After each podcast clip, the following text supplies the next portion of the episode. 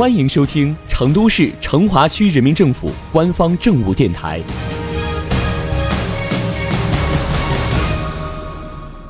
成华新闻早知道，一起进入今天的成华快讯。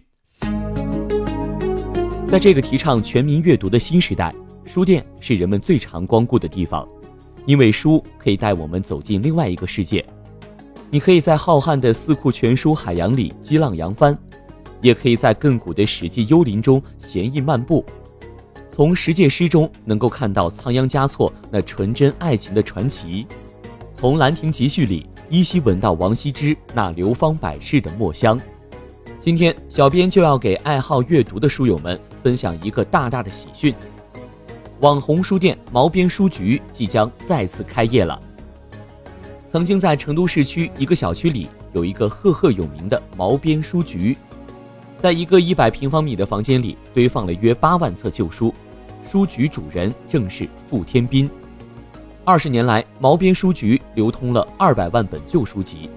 日前，全新的毛边书局陶溪书院由成华区区委宣传部、区文广新旅体局引进，由毛边书局傅天斌与陶溪路街道共同打造，可谓是焕然一新。截至目前，全新的毛边书局桃溪书院。已经进入最后的整理环节，要不了多久就能开门迎客了。打造一新的毛边书局什么样呢？小编已经把照片贴在了这条声音的文本里，大家可以去看看。跟之前相比，新的毛边书局整体面积是以前的三四倍，计划有十万余册书流动起来。然而，面对数量如此巨大的图书，到底应该如何摆放？怎么摆放又是最好的呢？傅天斌自有一套妙招。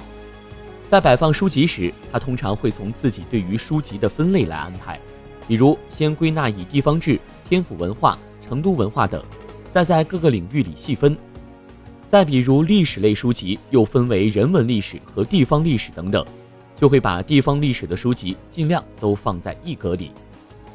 毛边书局陶溪书院现在最大的特色就是打造天府文化巴蜀文化墙，在书局的最左靠墙一侧。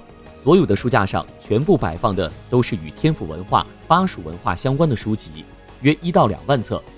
不久，位于怡福路三百号、占地约一千多平方米的陶溪书院，将为辖区居民带来全新的文化体验。各位书友们，准备好，一起去毛边书局陶溪书院开启寻宝之旅吧！